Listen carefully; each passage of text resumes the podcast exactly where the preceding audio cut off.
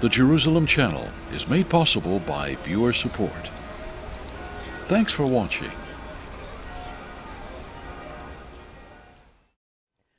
The Bible says we're born into sin. So the dilemma of every person on the planet, including you and me, is how do we get from sin to God's forgiveness? Is it by what we say and do, how we dress, performing rituals and prayers, eating only certain foods, or inflicting and punishing ourselves? Mankind has tried every conceivable method to wipe human sin away, and millions are still searching for an answer. Today, we want to look at two of history's most famous sinners and how David and Bathsheba faced the shocking reality of ruining their reputation and lives with sin.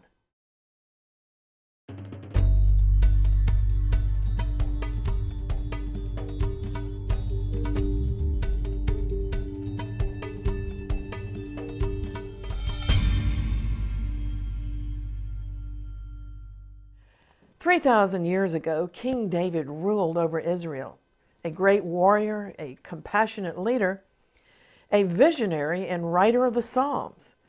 But David was also an adulterer who used deception to take the already married Bathsheba into his royal court.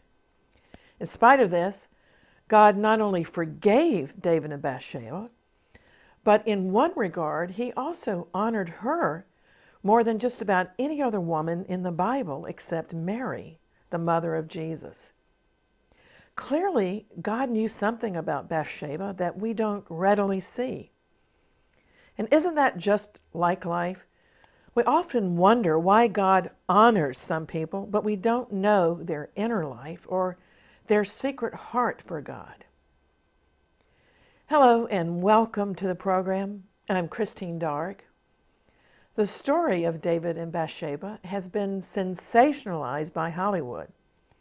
But the story is recorded in the Bible for many lessons to teach us.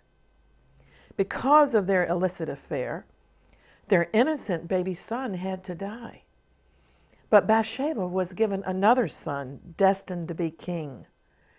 Because of sin, a son died, and that's reminiscent of the first man, Adam.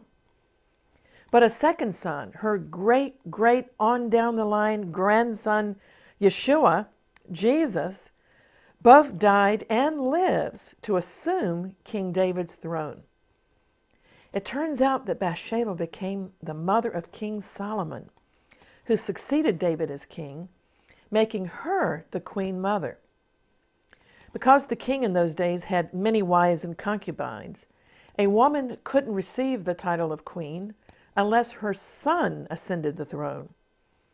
Too many wives competed for the title. So the position of queen was held only by the king's mother. The mother of a reigning king was always regarded with the utmost respect, taking precedence even over the king's wives. When Solomon was crowned king, his mother became queen not David's first wife, Michal, daughter of the rejected King Saul. Also, the virtuous wife of David, Abigail, was not named queen, just Bathsheba. So, who was this woman? She's a figure associated with the king's downfall. But was Bathsheba a consenting, weak woman? A schemer for power? We need to get our heads around the fact that God chose Bathsheba of all of David's wives to bring forth the lineage of Jesus the Messiah. You see, both the earthly legal father of Jesus, Joseph, and the mother of Jesus, Mary, were descended from David and Bathsheba, and not from any of David's many other wives. And among the five sons that Bathsheba bore to King David, two of her sons were direct forefathers of Jesus. According to Matthew 1 6, Joseph, the husband of Mary and the legal guardian of Jesus, was descended from Solomon. And Luke 3, verse 31, reveals the Virgin Mary was descended from Nathan. Not Nathan the prophet, but Nathan, a son of David and Bathsheba. Now, to my limited mind, it would have been lovely if the son of the noble Abigail had been one of the forebears of Jesus. But Bathsheba's sons were the genealogical winners on both sides of the Holy Family. Why? Well, I believe God makes no mistakes in those whom he chooses. Among all the many sons of David, Solomon, the son of Bathsheba, was chosen as David's successor. And again, we wonder why. Why would God choose to honor such a woman and her sons? There were so many other sons from the wives of David who were not tainted with the shame of adultery. Yet God chose Bathsheba to bring forth ultimately the Messiah. This fact should cause us to stop and meditate and take fresh hope. No matter what our background or how we've been complicit in sin, God forgives us when we repent, and He looks upon the heart. I'd like to take the position borne out in my research that Bathsheba suffered in silence. She wasn't a schemer, she wasn't a manipulator. She waited and allowed God to vindicate her. Some theologians are baffled and they say the choice of Bathsheba was simply proof of God's grace and mercy but it's deeper. Bathsheba deserves a closer look. What qualities have been overlooked? I'll pick up the story in 2 Samuel chapter 11, beginning with verse 2. It says that it happened one evening that David was walking on the roof of the king's palace. And from the rooftop, he saw a woman bathing, and the woman was very beautiful. So notice David was the one on the rooftop, not her. He was looking down. He ascended to his rooftop, but he fell, so to speak. Then it says David sent messengers and took her. The implication Bathsheba was summoned by the king and she had no choice in the matter. And when she came to him, it says he lay with her. In other words, it happened fast, and that's all we're told. It says, For she was cleansed from her impurity. It seems the two adulterers were more observant about the ceremonial law than God's moral law.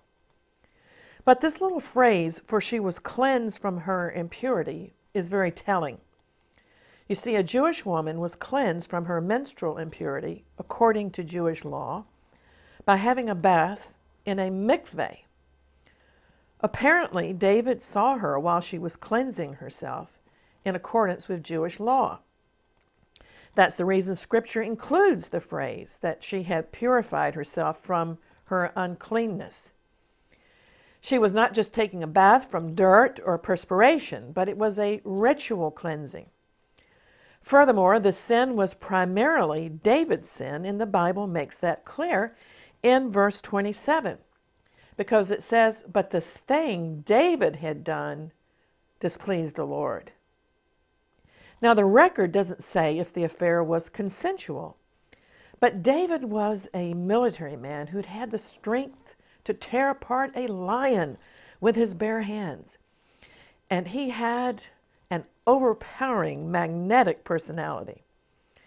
The record says simply that he lay with her, so he may have forced Bathsheba as a subject of the king. But the record continues matter of factly that she was returned to her house and probably in an absolute daze, wondering what had happened. Well, David was about 50 years old when this affair happened, but it was the tragic turning point of his life. You see, too much power and success is dangerous. And one sin leads to another. In this case, murder. According to the law, both David and Bathsheba should have been put to death. Although David was a warrior king, nevertheless, Proverbs 16 and verse 32 says that he who rules his spirit is stronger than he who takes a city. So, if only he had stopped to send up one prayer for divine help against temptation. If only he had turned his mind towards his duties. Then the snare would have been broken and his family would have escaped the terrible consequences. Let's always ask God to help us to have the presence of mind to break any snare the devil has set for us. Psalm 124 and verse 7 is a beloved verse of mine. It says, We have escaped like a bird from the fowler's snare. The snare is broken and we are escaped. Blessed be the name of the Lord. Well, the plot thickens, and the plot we've been sold by Hollywood says that Bathsheba was a temptress. But the text doesn't openly suggest that. Scriptwriters have read what they want into the text. The only thing we can really speculate is that I'm sure, like most women of her day, Bathsheba admired the king. After all, David was a hero. He was the subject of the great hit song, Saul has slain his thousands, but David his ten thousands. The maidens used to sing that. Scholars are unanimous in saying that she was a woman, however, more sinned against than sinning. Besides the cleansing in the mikveh, it was customary for women to bathe and to do their washings in the evening when it was cooler. Bathing certainly was not an open display in bright daylight. It's likely that her family owned a private well and a private mikveh within a compound because Bathsheba was wealthy, the granddaughter of David's high powered advisor, and also her husband Uriah was one of David's chief commanders. And they lived near the palace, so they must have had a private area. And so she was probably bathing in her own enclosed courtyard in private mikveh. To this day, within the old city of Jerusalem, many homes don't have enclosed bathrooms with heaters and plumbing. A lot of cooking and cleaning is still done in the courtyards. It was simply the way of life to bathe in courtyards around wells, but the people would not parade around naked. They would have a cloth wrapped around them, as some Asian women still practice to this day at riversides and so forth. So the accusation that Bathsheba was a loose, seductive woman denies the customs of the day. And when the king sent for her, she probably had no idea what was his agenda until it was too late. 2 Samuel 12:12 12 says that David's advances were done in secret. So only God knows what really happened.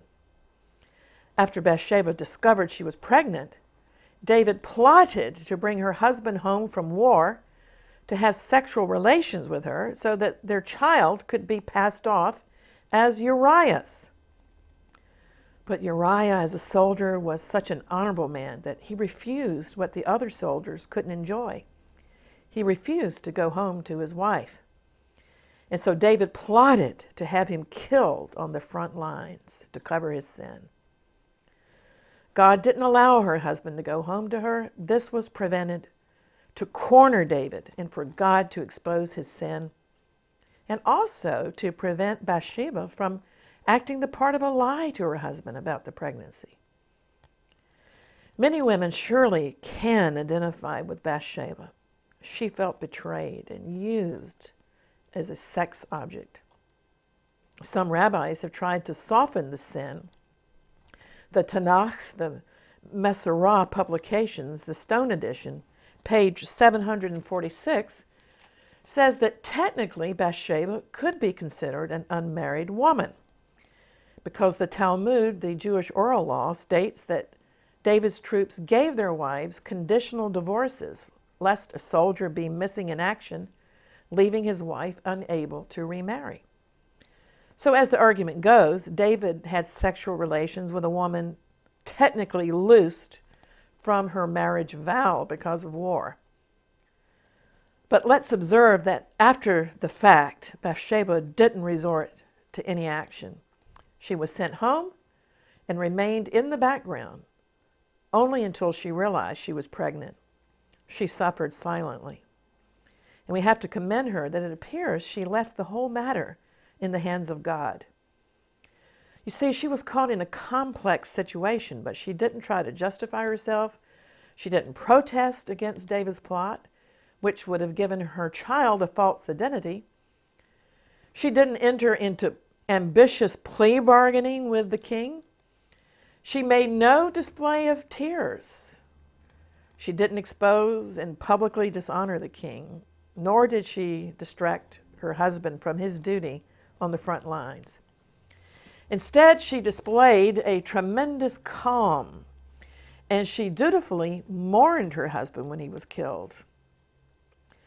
Some scholars have observed that Bathsheba's waiting, her subsequent marriage to David, and her exemplary role in the palace were all proofs that she possessed inner strength and dignity. And her name, Bathsheba, daughter of a vow, suggests a woman of integrity. Whatever sorrows we experience because of sin, when we repent, God becomes the God of all comfort.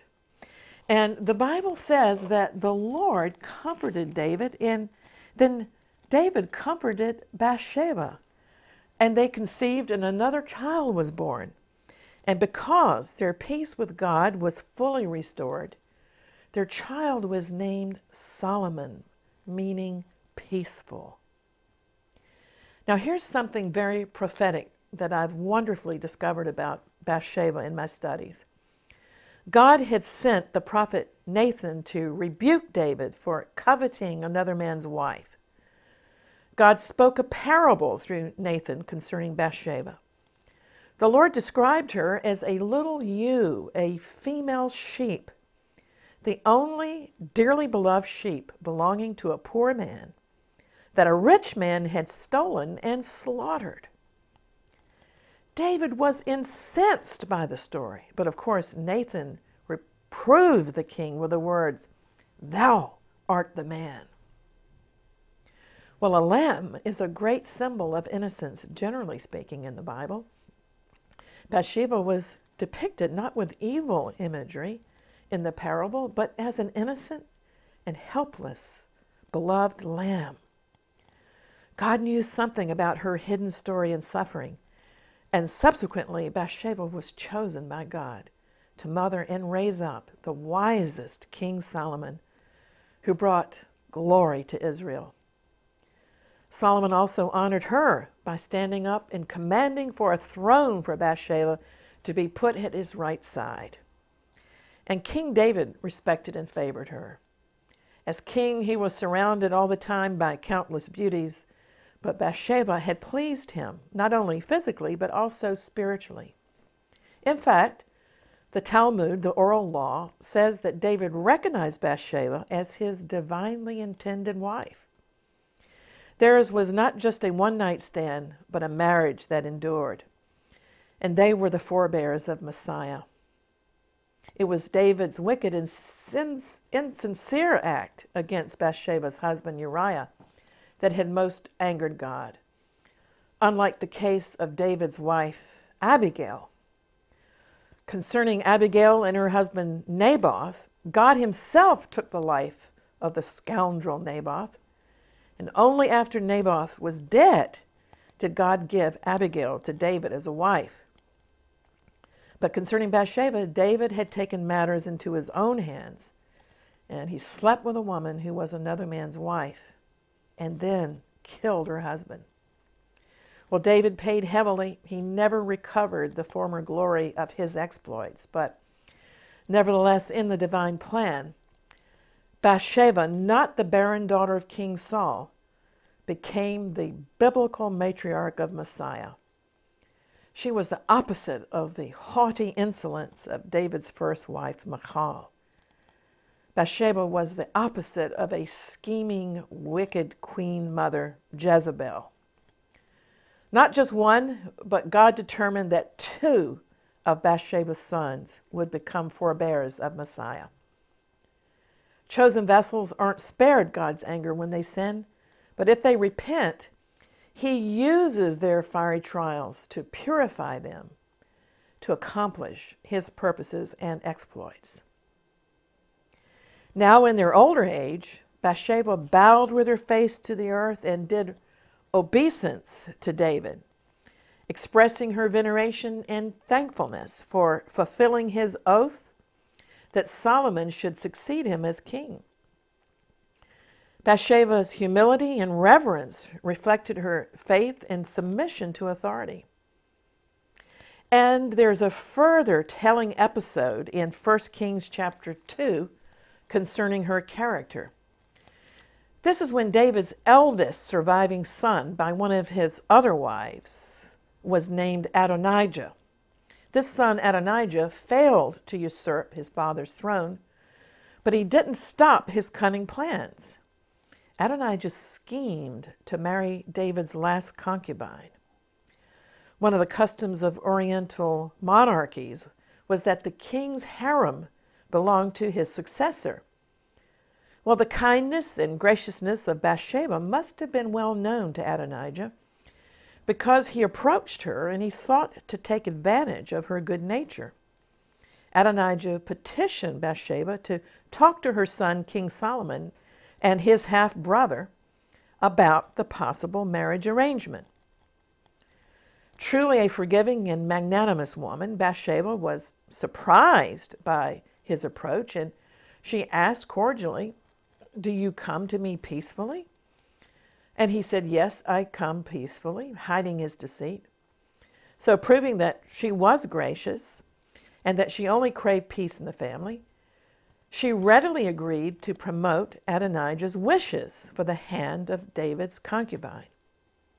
So Bathsheba dutifully went to Solomon to intercede on behalf of Adonijah.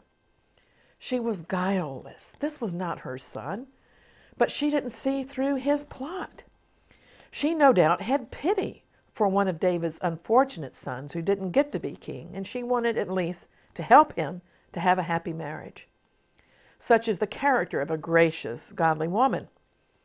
She was truly a ewe lamb, as God had described her. Bathsheba was the foremother of the innocent good shepherd who was led to the slaughterhouse to die for all of mankind. And so she innocently thought Adonijah's request was a small matter. However, King Solomon, with great indignation, immediately saw through the plot as a fresh attempt to gain the throne. A plan so cunning that even his own mother was being used in the web of deception. Solomon was incredulous. He said, Is this a small petition? You may as well just give him the kingdom. So, Solomon said that this could not happen because if he married the king's widow, he would have a claim to the throne. Bathsheba didn't argue, and the treacherous Adonijah was executed. The prophet Nathan had also advised Bathsheba on how she should approach the king during the time of Adonijah's seditions, and Nathan supported her claims. So, whatever former misgivings the prophet may have had about her, Nathan fully now supported Bathsheba as God's choice to be queen mother. I want to conclude this program with a beloved chapter of the Bible among godly women, and that's Proverbs chapter 31. This chapter is well known for being a standard teaching for virtuous women and dutiful wives. Verse 1 says that this chapter was the inspired oracle or prophecy that the king's mother taught him. So, this famous chapter was penned by a woman by Bathsheba, in fact. In Proverbs 31, the king is nicknamed Lemuel. And scholars agree Lemuel was Solomon. Lemuel means one devoted to or belonging to God. Truly, Solomon was beloved of God. And in 2 Samuel chapter 12 and verse 24, he's also nicknamed Jedediah, beloved of God. The Hebrew Bible says that Proverbs 31 was the prophecy with which his mother disciplined him. Strong's Concordance states that Lemuel was the symbolic name for Solomon, designating an ideal king. Was Lemuel the pet name that Bathsheba gave Solomon when he was young? Well, he thought fit to record the passage just as his mother had spoken it to Lemuel. Thus, the person behind these proverbs was none other than Solomon's mother, Bathsheba. Because it is described as an oracle, Bathsheba was rightly a prophetess. And it's interesting that both Mary and Jesus had prophetic gifts. In verses 1 to 9, the Queen Mother advised Solomon to rule with dignity and justice, and not to be drunk with wine or to be swayed by women, as his own father had been.